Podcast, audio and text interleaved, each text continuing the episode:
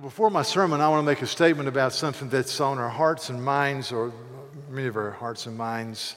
Uh, this weekend in Charlottesville, Virginia, there was a white supremacist rally, and it was with great sadness that we know that a man used his automobile as a terrorist weapon and drove it into a crowd of people. To date, one person I've heard is dead and 19 are injured. Uh, I've only watched the news yesterday for 10 minutes, but what I've seen, everybody, of course, is condemning this as an act of terrorism, and all are pleading for an acceptance of one another, for rational dialogue, for un- underscoring the greatness of the American experience and the American experiment. My, my question is why has everyone uh, spoken out against this, from the president to the Speaker of the House to the minority? Leader of the, of the Congress to the various senators, I've read why. why. Why are we told to embrace those who are different than us? Why is white supremacy wrong? Or why is the ethnic cleansing of Slobodan Milosevic two decades ago in Serbia, why is that wrong? Why was it wrong for the uh, Serbians to kill hundreds of thousands of, of Bosnians? Why was it wrong for the regional starvation of the Ukrainians by Joseph Stalin in the 1930s. Why, why is that wrong? If Mao Zedong is right, which I don't think he is, he says authority and power are only in the barrel of a gun. In other words, only the strong survive. Uh, why were the Jim Crow laws of the South horrendous? That many of us grew up with a faint memory of where there were separate facilities and separate water fountains for blacks and whites. Why was the laws titled miscegenation, which outlawed the marriage between different ethnic groups, fundamentally and horrendously wrong? Why was it wrong for the Turks to systematically kill 1.5 million Armenians and Greeks in the first part of the 20th century. Do you realize, church, that the Nazis applauded the United States in the 1930s? I just read a book about that by a professor of law at Princeton University. They applauded the U.S. and said that you have a good start with your laws against black Americans, but you must go further. And why were the Nazis simultaneously horrified that in this country we said that Jews were part of the, quote, white race? Which scandalized the Nazis. Why is that wrong? Well, if you listen to commentators, they say, well, it violates common decency. And they're right, it does. They say that it, there's, there's, there are common truths that have been held by people for centuries and centuries, and, and the good guys hold to these truths. What they don't realize is they're arguing for what we would say theologically is the doctrine of common grace, that because we're made in the image of God. We understand that certain things are right and certain things are wrong, or also called natural theology. But more about that some other time.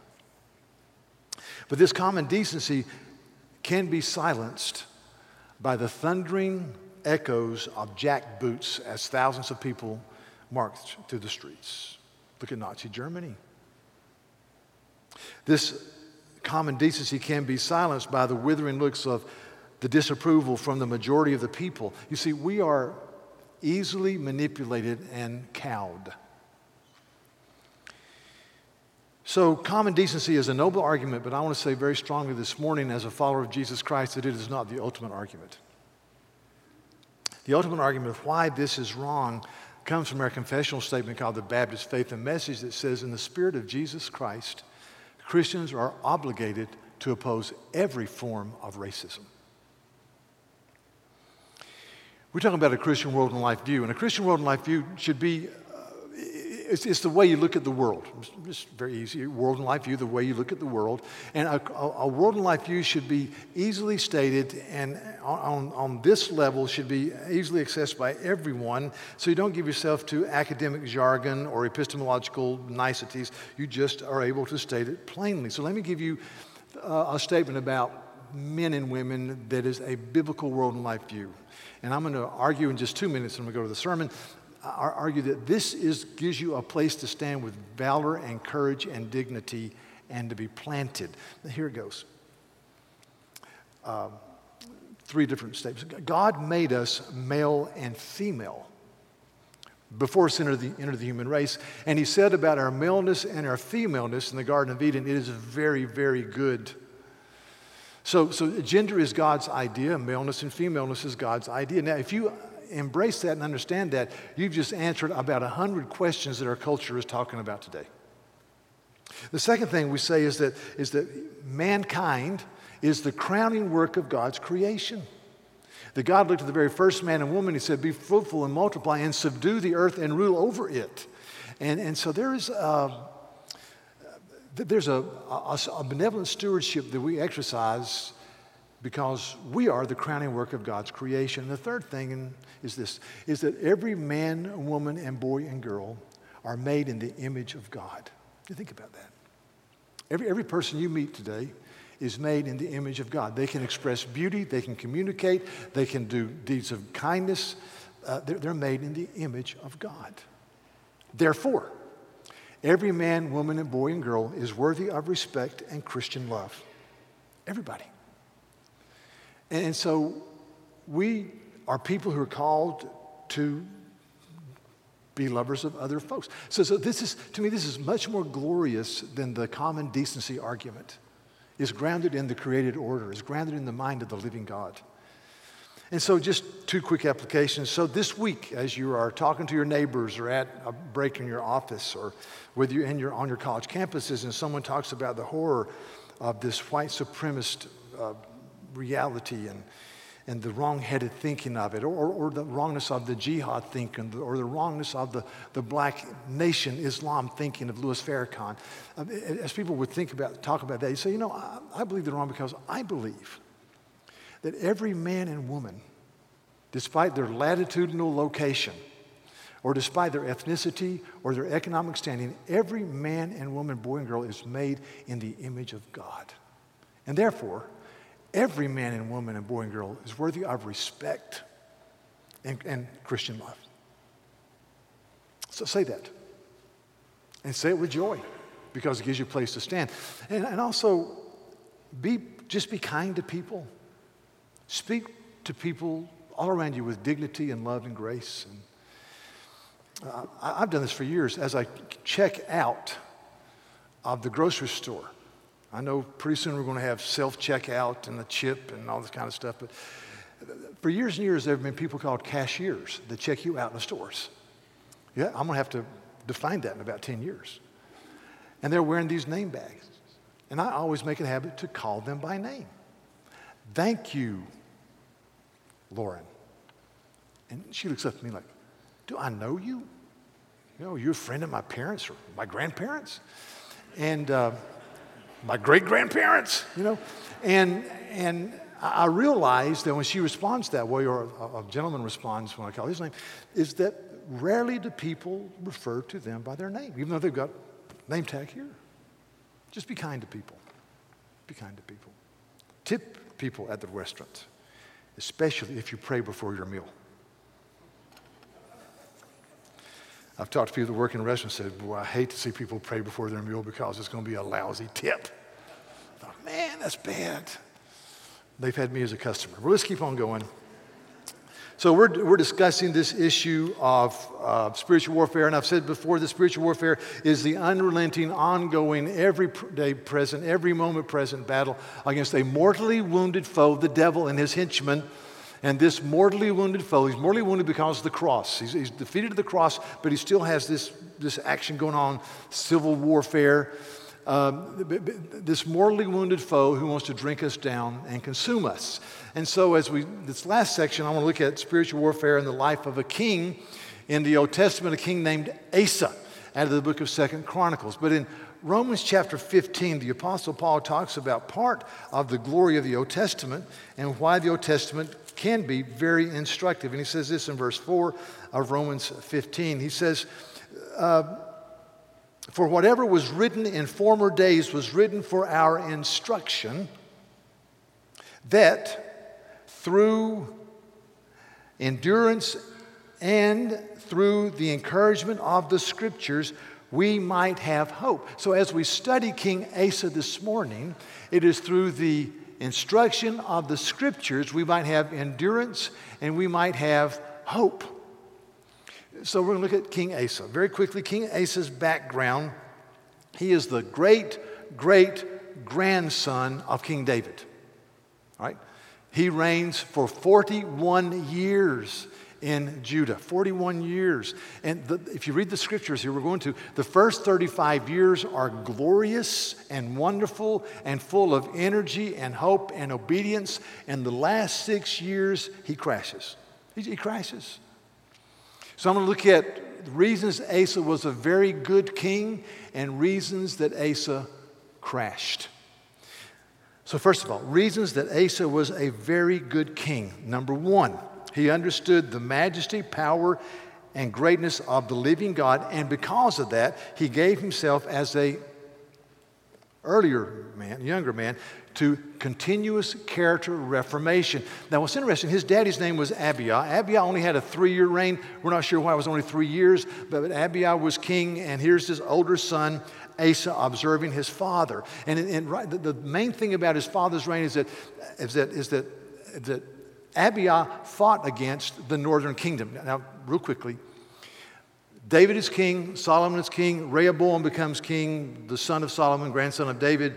Rehoboam makes some really stupid decisions, and because of that, the, the, the nation of Israel was torn from north and south. You had 10 tribes that made of the north, and they became ungodly idol worshippers. And the two tribes of the south basically stayed true to the calling of worship of Jehovah God only. It's not because they're northerners and we're the bad guys and the southerners were good guys. It just happens to work out that way historically in many situations, but that's enough of that. So we have, we have, we have the north bad, the south good. Asa is king of the south, 41 years. His daddy was king for three years. And the main thing that happened during his dad's reign is that, is that the southern kingdom had a battle against the northern kingdom. And there's an, it's just a great passage in Second Chronicles 13. They, they come out and they're about to fight, and then King Abia, Asa's dad, gives this speech, the, the king of the godly southern kingdom. He says, verse 8, And now you think to withstand the kingdom of the Lord God Jehovah in the hand of the sons of David. The sons of David. God made a promise to David to have one of his descendants on his throne. That is fulfilled in Jesus Christ. Because you are a great multitude and you have your golden calves that your king, your ungodly king, has made for you, they are your gods. But have you not driven out the priests of the Lord, the sons of Aaron and the Levites? Verse 10 But as for us, the Lord is our God, and we have not forsaken him. We have priests ministering to the Lord who are the sons of Aaron, as Moses decreed, and Levites for their service. They offer to the Lord every morning and every evening burnt offerings and incense of sweet spices. For we keep the charge of the Lord our God, but you have forsaken him. Behold, God is with us at our head, and his priests with their battle trumpets to sound the call to battle against you. O sons of Israel, do not fight against the Lord, the God of your fathers, for you cannot succeed. And they fought, and Judah won. And all during this whole time, there's Abion, his son, is right beside him, listening to everything his dad is saying and observing his dad and going, wow. And the Bible says, thus, thus, the men of Israel were subdued at that time, and the men of Judah prevailed against them because they relied on the Lord, the God of their fathers. Wow. And then Abiah dies, and Asa comes to the throne. Young man. And this is the first thing Asa does, chapter 14. And Asa did what was good and right in the eyes of the Lord his God. He took away the foreign altars and the high places, and he broke down the pillars and cut down the Asherim, which were fertility poles that, that people would dance around or worship as they longed for harvests and babies. And, and he commanded Judah to seek the Lord, uh, the God of their fathers, and to keep the law and the commandments. And he took out all of the cities of Judah, the high places and the incense altars dedicated to other gods, and, and the kingdom had rest under him. So he, he gave himself to this godly reformation of character. And it says this and, and the land, he says, the, the land is still ours because we have sought the Lord our God. We have sought him. The word for sought or seek means to stretch yourself out, to be intent, and to reach for God with all of your might. And Asa, the younger king, says, Listen, we're going to do this and we're going to seek after God because when you seek after God, God blesses you. And, and Asa understood this principle that later would be given to him. For the eyes of the Lord run to and fro throughout the whole earth to give strong support to those whose heart is blameless toward him. Now, do, do, do I really believe that? That God is a seeking God, and God walks among his people today. And, and God says to us today, the eyes of the Lord run to and fro throughout the whole earth to show himself strong in behalf of those whose hearts are engaged in worshiping him, and they're repenting and they're stretching. See, see, I think of this whole thing of seeking and intently going forward and pushing yourself ahead. And I think of what Jesus says in Matthew 6 33, but seek first the kingdom of, of God and his righteousness, and all these things shall be added unto you. And I say, I say, God, give me understanding in how to do this. Because here's my concern. My concern is that, is that we're like these, I'm not being critical, but like these parents who all have the same bumper sticker on their car. My child is the child of the month at this elementary school. So, so every child is a child of the month. And there's, you know, the, the, bar, we put the bar so low, we, we jump over a six inch bar and say, man, ready for the Olympics. we run a, a 15 yard or 15 second, uh, 50 yard dash and say, I think I'm ready for the 100 meters, bring it on. And I think, Lord, make us biblical Christians to understand we're, we're to be people who seek you. See, spiritual warfare is about this fact there's an adversary that wants to drink us down, and there's a God who wants to bless us, and we run to the Father. Asa was a great king because he understood the power of God, and the character reformation was part of seeking after God. Number two, Asa understood the verse I just gave you, 2 Chronicles 16 9, that the eyes of the Lord run to and fro to bless those whose hearts are engaged with Him. if we had banners, and we marched under banners, one of our banners would be from the New Testament book of Hebrews 11 and verse 6. That says this And without faith, it is impossible to please God. For everyone who draws near to God must believe two things. Number one, He exists, He's there and that he rewards those who diligently seek him. That's it. You've got to believe two things. Number one, God is, he exists, he's glorious, he's the king, he's triune, and he rewards those who seek him. Asa got that, and he was a great king for 35 years. Number three, Asa was a great king because he humbled himself in the midst of a difficult circumstance. This is what happened. He's been on the throne probably 10 years, 12 years. God's blessed him. There's been peace in the land. He looks up one day, and there on the horizon is an army of one million Ethiopians and Libyans. A million. And, and Asa has 580,000 valiant warriors. So he's got a good army. They're, they're not, you know, the militia that shows up every three months to spend a weekend together and go home. There are valiant warriors, but there's, there's 580,000. And against a million. And Asa goes out. He tries to negotiate. No battle. They say, No, we're, we're here to kill you and slit your throats. So Asa goes back and he says, We're going to have a battle. Now, if you've read Henry V by Shakespeare, which is an incredibly good, great play, the, the British are outnumbered four or five to one against the French, and, and, they have dysentery, and there's no way they should win. And King Harry jumps up on the stamp, stump and gives an incredible speech about today is St. Crispin's Day. It's one of my favorite places in all literature. That's not what Asa did. Asa didn't stand up on the stump and say, We are the men of the West. Asa went before the living God. And this is what Asa did in a time of deep distress. This is his prayer. It's beautiful. And Asa cried to the Lord his God, O Lord, There is none like you to help between the mighty and the weak. Help us, O Lord our God, for we rely on you.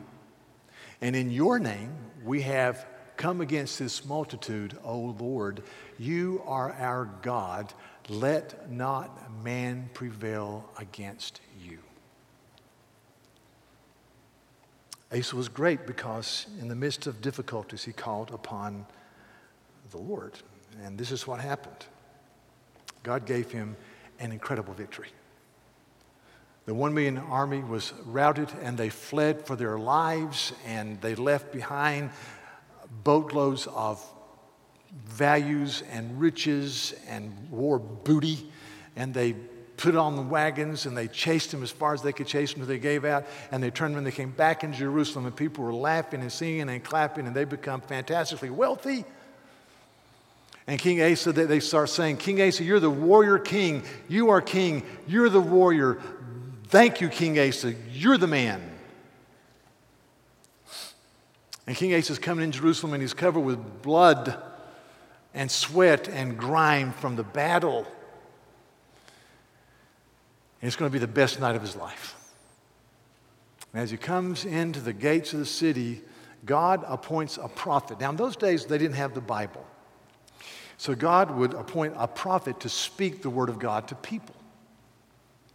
So King Asa, the victor, the warrior king, is coming into the gates, and a prophet of God named Azariah meets him.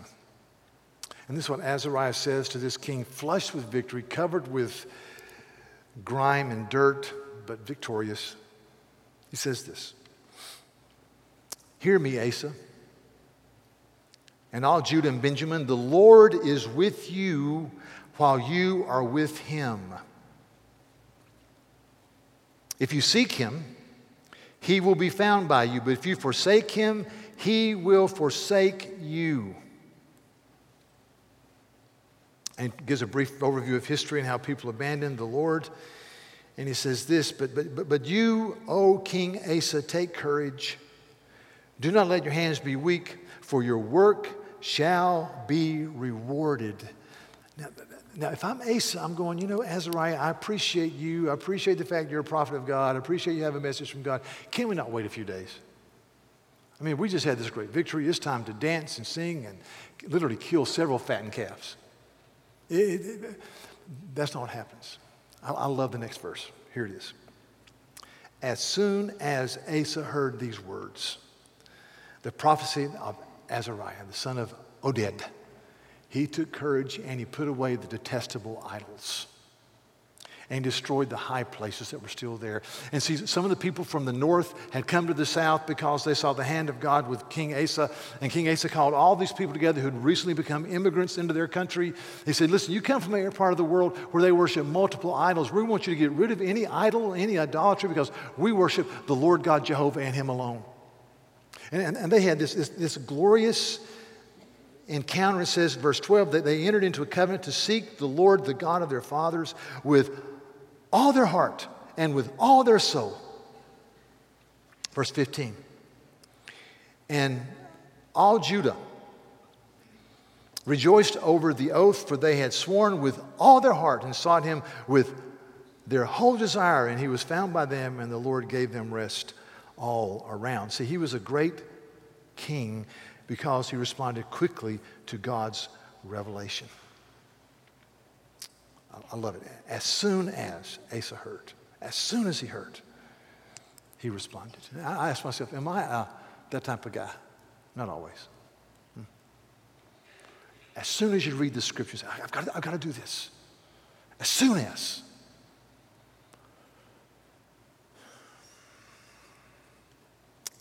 He was also a great king, number five, because he committed everything to the Lord, even his mama even his mama.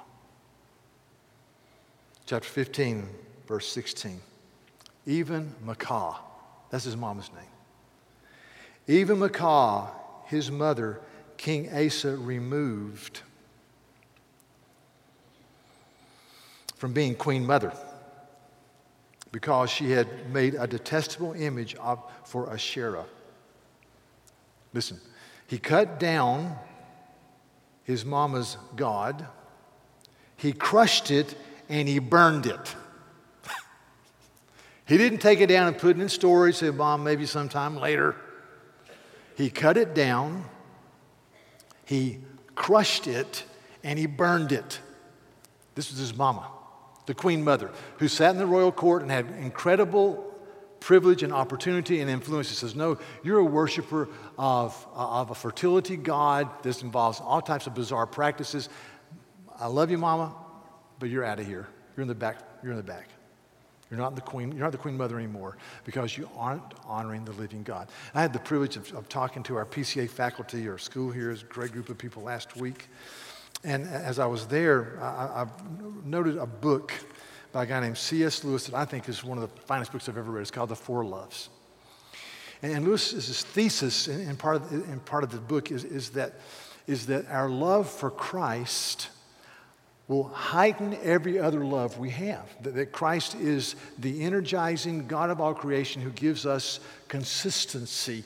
And, and, and he, he talks about the statement of Jesus in Luke 14 where he says, If any man comes to me and doesn't hate, his father and his mother and his wife and his children and even his own life, he can't be my disciple. And of course, Christ is speaking in hyperbole there, and that, and that he said, Your love for me must be supreme. And that's what Lewis says. I think it's so phenomenal. It's in the worship guide. He says, So we must turn down or disqualify our nearest and dearest when they come between us and our obedience to God. Heaven knows it will seem to them sufficiently like hatred. We must not act on the pity we feel. We must be blind to tears and deaf to pleadings. And some of you have been there. And he says this later in the chapter it will be too late when the crisis comes to begin telling a wife or a husband or a mother or a friend that your love all along had a secret reservation, quote, it must be under God. And then he talks about, he quotes a, a Puritan poet named Lovelace, and he writes about a man who's going to war, and he looks at his wife, and she's pleading him not to go to war, and he says, I, I could not love you if I did not love honor more. And Lewis is really, what he's saying is there's got to be a higher motivation than just natural loves. And he says, for us, of course, the highest revelation is the person and the work and the reality of Jesus. And he says this They ought to have been warned not to be sure explicitly, but by the implication of a thousand talks, by the principle revealed in a hundred decisions upon small matters. Indeed, a real disagreement on this issue should make itself felt early enough to prevent a marriage or friendship from existing at all if they cause us to not follow Christ. So it's, it's a hundred little decisions that we make as we seek to honor the Lord. And Asa, right now, his heart is fully engaged.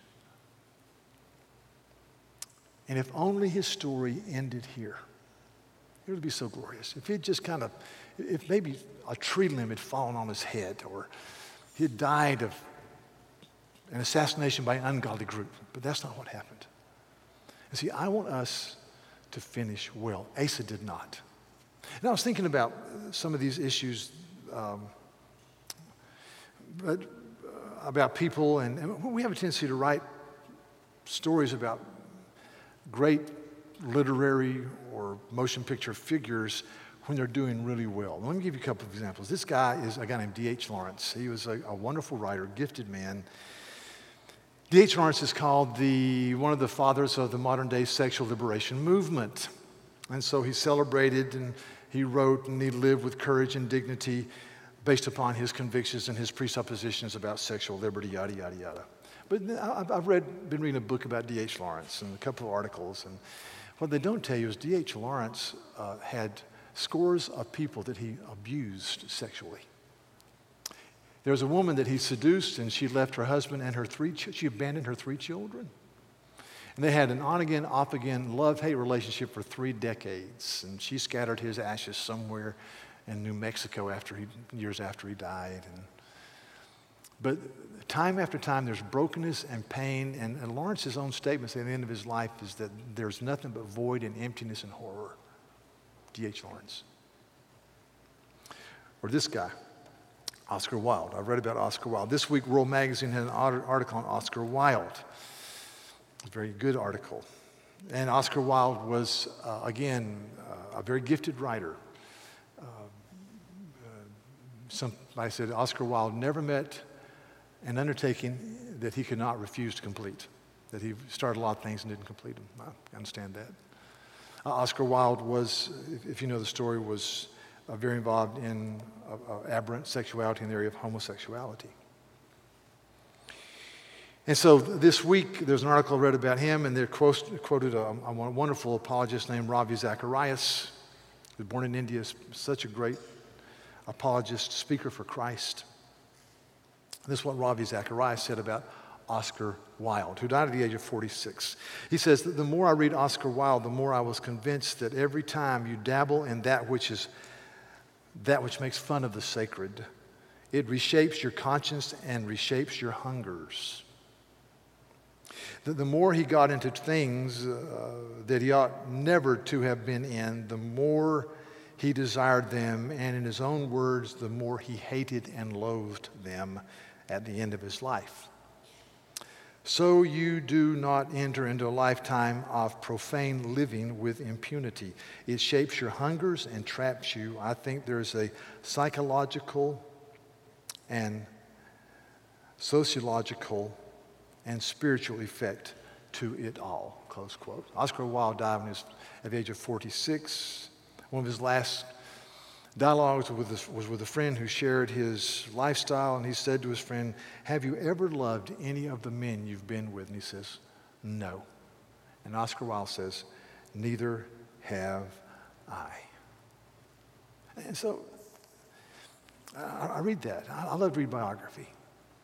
And I think of Proverbs 4 that says, The path of the righteous is like the light of dawn. It grows brighter and brighter until full day. But the way of the wicked is like deep darkness.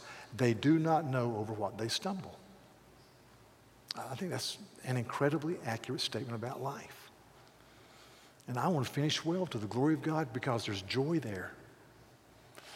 So let me tell you about my week, and I'm going to talk about a couple of families, and the surviving family members are here in, in the worship center. But this week I had three funerals. I've never had three funerals in one week. Um, but let me say this uh, th- there was a glory to all three funerals and a joy. Still hard. See, the Bible says we grieve, but not like those who have no hope. So Tuesday we had a funeral of a wonderful man, Demi Chikaris, his widow's here, and they celebrated 50 years together. And as I was there, you know, the boys love their dad, and daughters-in-law love their dad, and the grandchildren love their dad. And 83, I think, lived well. The next day, funeral of a man who's fought cancer with courage and dignity for years. And Steve Newman, he was a member of this church and part of this church for over 23 years. Married almost 20 years. He and his wife, Sally, wonderful people adopted Russian, two girls from Russia when they were two. Now they're 18 and 19, I think. And he finished well to the glory of God. And, and then the next day, we had a dear man at church named Bill Hall who died on, I think, Tuesday night. It's Tuesday night. And then uh, his wife was told her husband has died and she's been very sick. And she smiled and went to sleep and she never woke up. She died two days later. So we had a double funeral on Thursday. She was 90, he was 87. Dear people, loved the Lord and loved people. And you know, somebody said, How do you handle all that emotion? Let me tell you, it, it's hard. It's hard. But let me tell you something there's a glory in these funerals. Let me tell you what's hard. What is hard is to be asked to do a funeral over someone who showed no concern for the things of Christ. And you pray that somehow in the last minutes of their life they came to say yes to the glorious gospel of Jesus. You pray that, but you have no confidence. And so, as far as you're able to determine and observe, they are spending eternity in a place called hell where they're separated from the presence of God forever and ever, and it's a place of torment. Now, that causes me to lose sleep. That causes me to grieve. So, so yes, uh, this week was hard, but let me tell you, all these people finished well. That's what I want for us. So, very quickly, how, I'll do this in eight minutes, how and why Asa finished so poorly. So here's Asa, 35 years, boom! I think, whoosh. And then all of a sudden, he just crashes. And we don't know why. See, we, we look at his great great granddaddy David, and you know, David was supposed to be fighting battles, and he decided to stay home. And he goes out on his roof and he sees a beautiful woman taking a bath. He brings her into his house, and they have this immoral relationship. And she gets pregnant, and David says, Uh oh, I've coveted, I've committed adultery. And he, she, he calls her husband back. His name is Uriah. He says, Uriah, go into his wife. He wouldn't go in because the, my soldiers are bivouacked in the field. I can't go in and enjoy my wife physically. So David has Uriah killed. Coveting, murder, adultery, lie. He brings Bathsheba into his house and says, I will adopt this poor woman. Ah, she's also pregnant. Well, we'll just, this is, I'm magnanimous King David. He was found out to be a liar and an adulterer and a murderer. And, and, and from that point forward, God's judgment never left his family. If you want to see a dysfunctional group of people, just read the Old Testament. The royals of Ju- Judah under David made the royals of England look like poster children for normality. So we know why David blew it. And then David dies, and there's this struggle for the throne, and one son is killed, and one son comes to power. His name is Solomon. And Solomon is a young man, and God comes to him in the dream and says, Solomon, ask me for whatever you will, and I'll give it to you. And Solomon said, Lord, I'm young and stupid. And there are four, five, six million people over here I'm supposed to rule. Lord, I don't even know where to begin. So I'm going to ask you to give me wisdom. Please give me an understanding heart. 2 Kings 3, verse 9. And God says, Solomon, because you asked for wisdom and not riches and power, I'm going to give you wisdom and I'm going to give you riches and I'm going to give you power. And Solomon takes off. A few years later, the Bible says Solomon loved many foreign women. And he brought their idols into Jerusalem and into his life. And he crashes and he burns. And we believe he writes the book of Ecclesiastes as a bitter older man. And he says in Ecclesiastes, the day of your death is better than the day of your birth. Bitter. We don't know what Asa did. The Bible is silent on the issue that trapped Asa. Let me tell you where I think Asa fell. It's just from reading the scriptures here. I think Asa fell because after this encounter we read about with Azariah, there's a 20 to 22 year period where there's peace and prosperity in the land. It's good. And Asa's going through the routines of temple worship, and he's observing feast days and fast days, and the temple of booths, and the Yom Kippur, and the whole deal. But, but slowly, slowly, slowly, Asa's heart is disengaged. Slowly. And he becomes a man who just is going through the routines, and his heart is not there. There's a book called Hosea in the Old Testament talks about the people of Israel falling into sin and Hosea 13, verse 6 to me is the thesis statement of the book. And it says, when I, when I fed them, they became satisfied. When they became satisfied, they forgot me. That happens, doesn't it? Life is good. Fed, satisfied, forgot. And because of that, Asa didn't finish well. Let me just say this. I say this to myself. Don't presume on tomorrow. Don't, don't, presume on tomorrow. I mean, some of us sit back and you say, if you're 25 and man, you're in the prime and you're, man, you're feeling good, you say, well, according to the life insurance charts, the average age for an American man to die today is 80, and the average age of a woman is 82. I'm 25. I'm a man, so 25. Uh, I've got 55 years. Uh, I can be serious later. You don't know that. You know if your heart's going to be hard.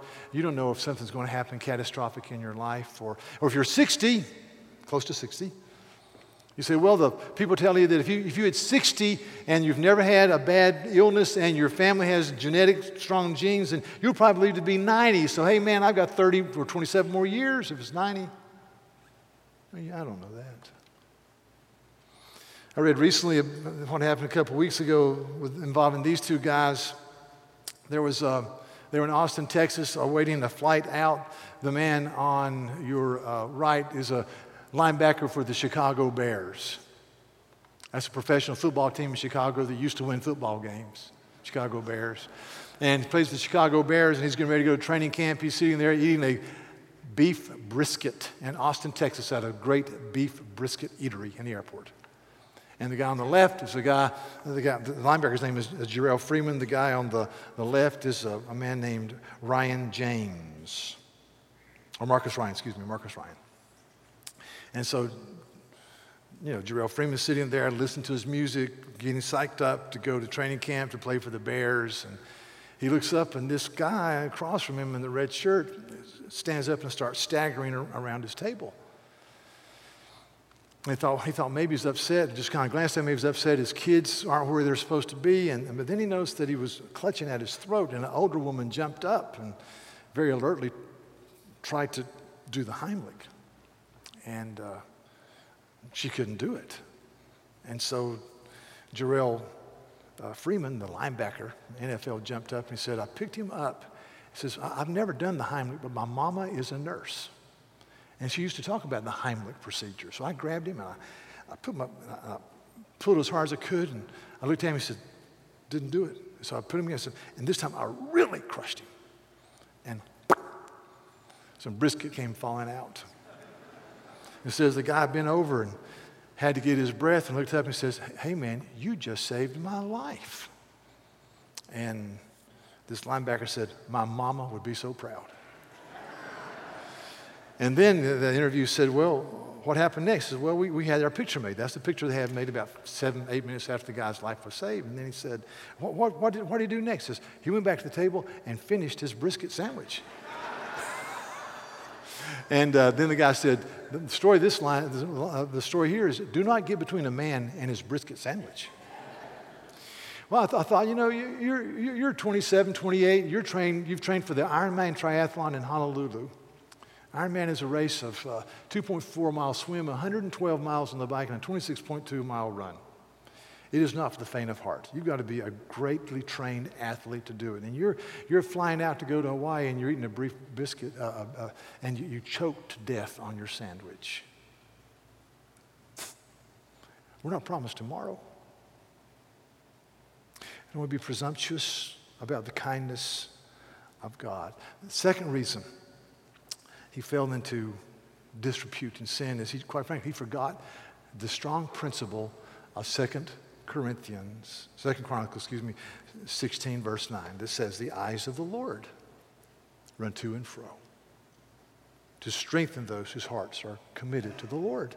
Now, we deal with God. Every day, God walks among us. God walks among us right now by His Holy Spirit to strengthen and bless and energize. God, make my heart for you. And the last thing is Asa blew it as a king because he didn't heed the word of God.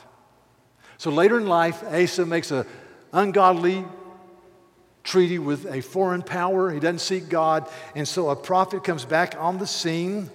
Again, prophets speak the word of God. And he comes up to Asa and he says, he says Asa, um, I've got a word from the Lord for you. Says, Were not the Ethiopians and the Libyans a huge army with very many chariots and horsemen? Yet because you relied on the Lord, he gave them into your hand. For the eyes of the Lord run to and fro throughout the whole earth to give strong support to those whose heart is blameless toward him. But you have done foolishly in this, for from now on you will have wars. Here's, here's King, here's Asa. So here's my question How did he respond? A, May God have mercy upon me. The younger Asa would have. B, can I get a second opinion? Or C, in a rage, arrest the prophet, throw him in prison, torture him, and inflict cruelties upon anyone who agreed with him? The answer is C. C. See, he, he abandoned the authority of God's revelation in his life. And he crashed. And as you read the rest of the narrative, God, in his tender mercy and kindness, tries to get Asa's attention the way I read it. It says in his 39th year, two and a half years later, Asa was diseased in his feet and his disease became severe. Yet, even in his distress, he did not seek the Lord, but only sought the help that came from physicians. God says, Asa, I, I, am trying to get your attention here. Asa turned a deaf ear to God. Listen, I want you to finish well. For those of us who are older, uh, stay strong. Those of you who are younger, go strong. Because the eyes of the Lord run to and fro here today to make himself strong on behalf of those whose hearts are for him. I want that. Let's pray. Lord, thank you for the life of so many of these people in the scripture that are so instructive to us. And I pray would be like the good King Asa that we would have continuous reformation of character because you're good and glorious and all powerful. I pray that we would understand that you strengthen the hearts of those who are yours. I pray that we would realize that, that the ultimate issue is the, the living God and the authority of the living God in our lives. God, have mercy on us. God, may, may we avoid the creeping success syndrome that deadens us to our needs. May we avoid the prosperity and the peace that deadens us to crying out, Thy kingdom come, Thy will be done. May we be people who gladly receive your revelation and act upon it. So, God, work in us. Help us to love people made in the image of God, all people. Help us to be men and women who in the spirit of the living Christ, live out our days. In Jesus' name, amen.